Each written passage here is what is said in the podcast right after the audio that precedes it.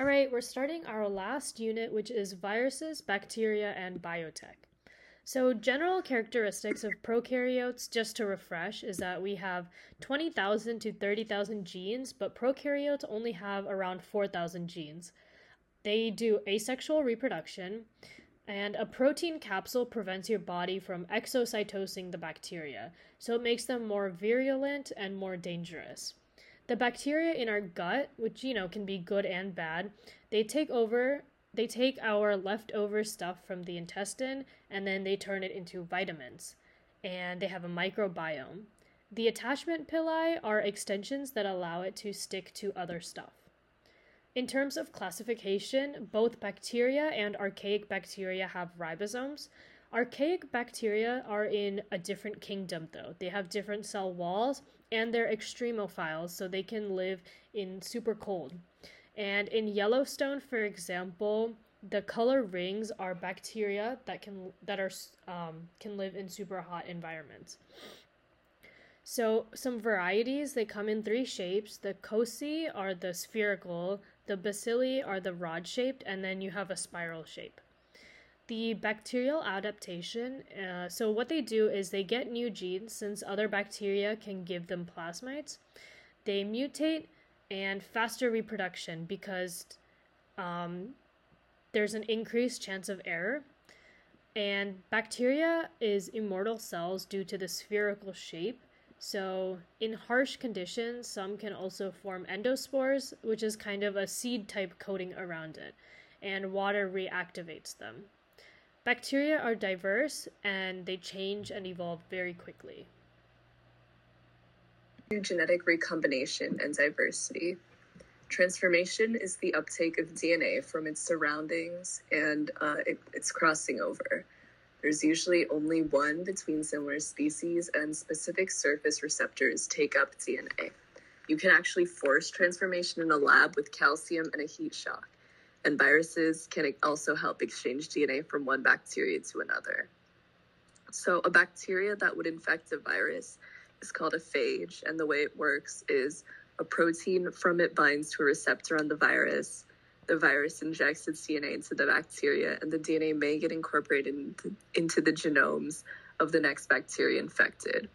There's also conjugation, which is quote unquote bacteria sex, where the male attaches to the female with sex uh, pili and sends DNA through a cytoplasmic bridge.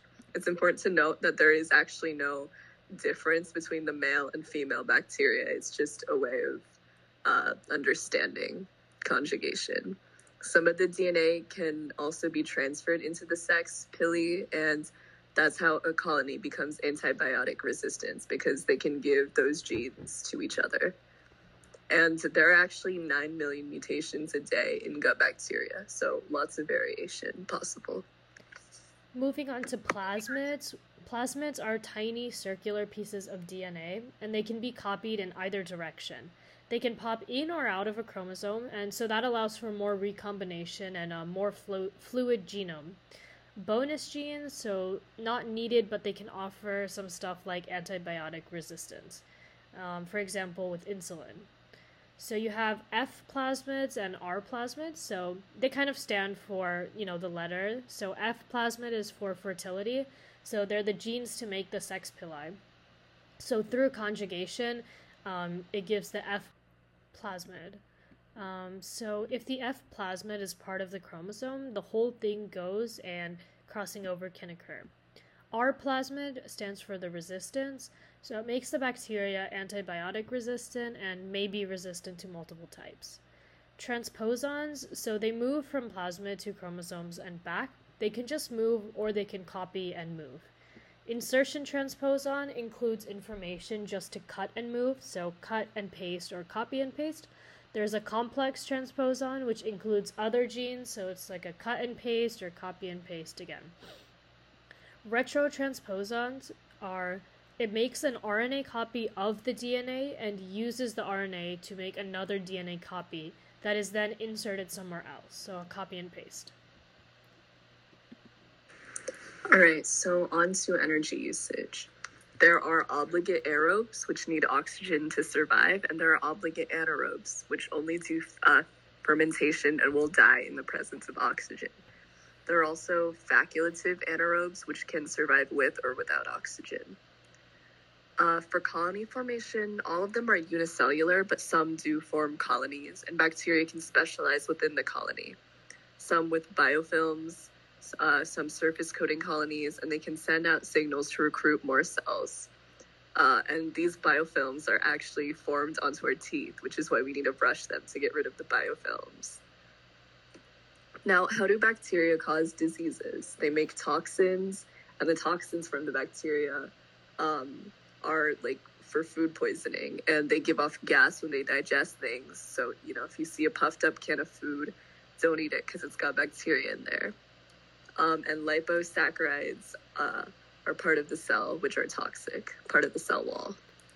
Now, for viruses, they cannot function outside of a host cell except to attach to another host cell.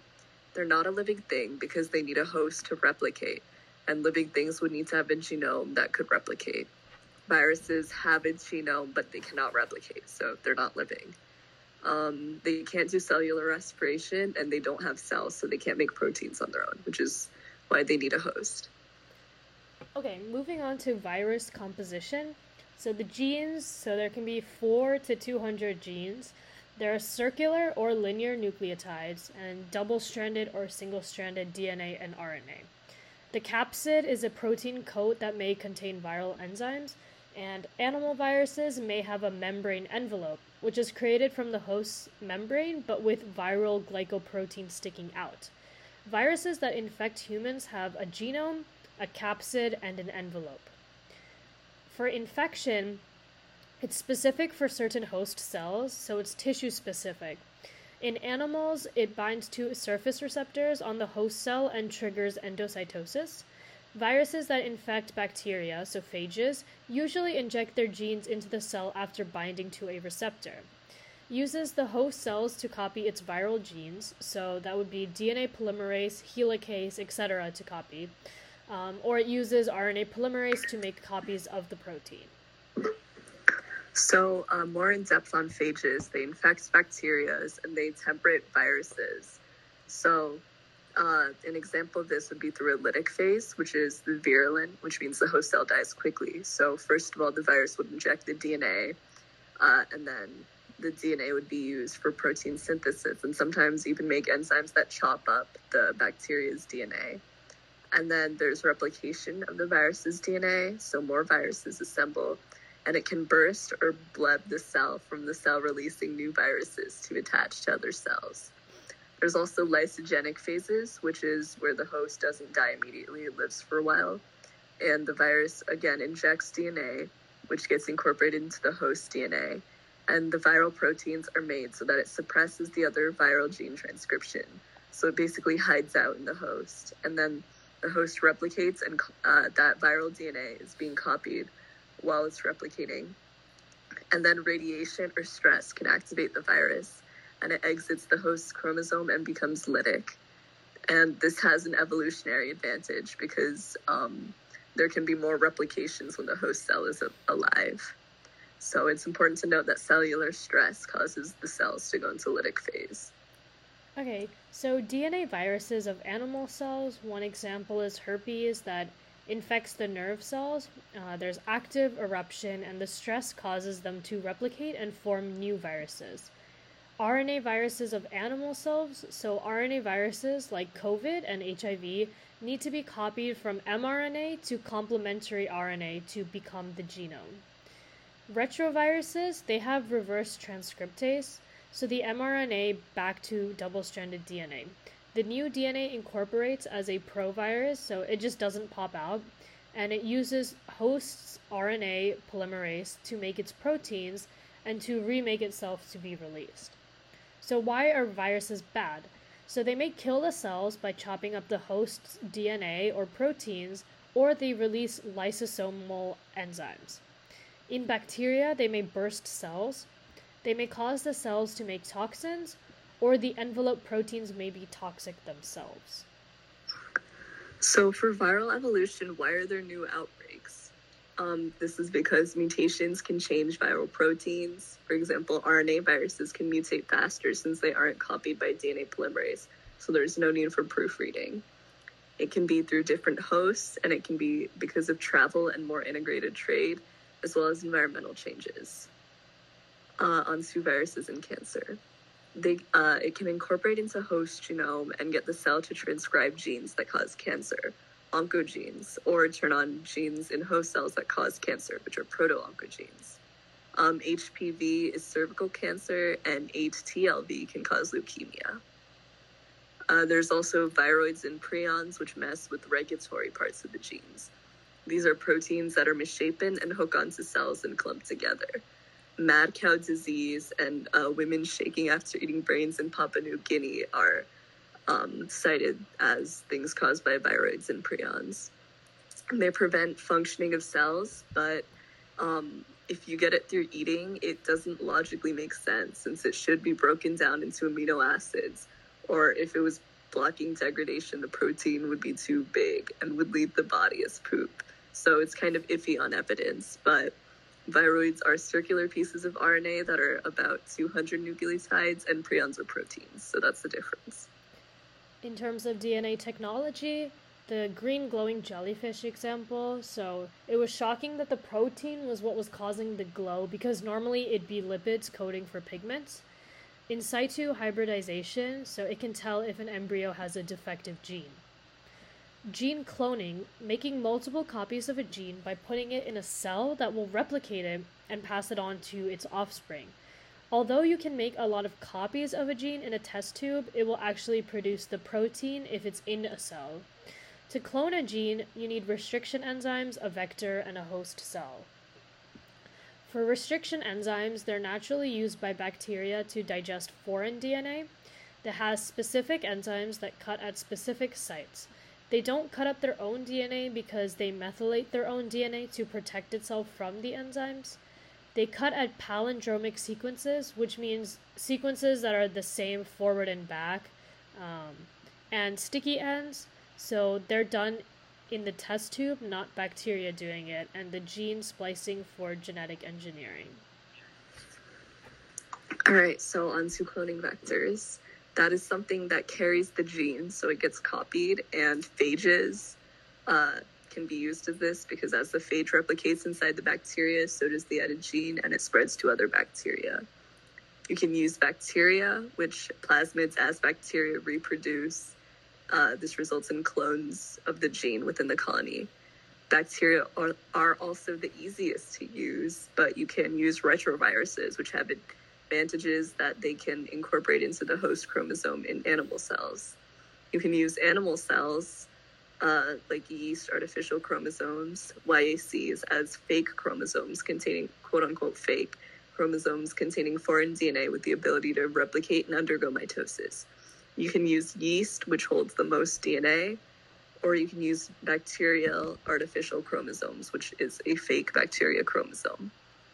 And for the host cell, you can use animal cells, plant cells, yeast cells, or bacteria but bacteria are the easiest to use because it's difficult to put DNA into eukaryotic cells.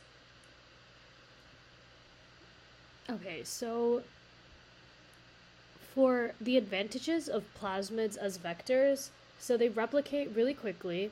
They have an origin of replication, so it's copied and passed down to the daughter cells. It does not need to enter the genome to be copied, it's easy to put the DNA into plasmids and it's easy to put plasmids into bacteria. And you can incorporate selection factors to make it easy to find bacteria containing the gene of interest. Making recombinant DNA, so you cut out the gene of interest and put it in a vector, digest the plasmid and DNA of interest with the same restriction enzyme, so now we have compatible sticky ends. Then you need some plasmids um, that will close up without the gene, and some plasmids will get the gene inserted. Um, and just one last note to remember is that plasmids are circular DNA. All right, so on to transforming bacteria. So to do this, you need competent cells. You need positive ions to make the cell membranes permeable to DNA, and you can use electroporation or heat shock to do this. and the positive ions cause the membrane to spread apart so the plasmid can get in. Most plasmids don't actually have the gene of interest, and most bacteria don't get the plasmids, so not a very high success rate. To select cells that have the gene of interest to make your experiment better, you need to know if the gene is inserted into the plasmid and if the plasmid is inserted into the cell. Uh, to see if the colony has the plasmid and to see if the plasmid is containing colonies that have the plasmids with the gene of interest, you use restriction enzymes in the middle of a color gene. So if, if inserted, the colonies will be white without the color.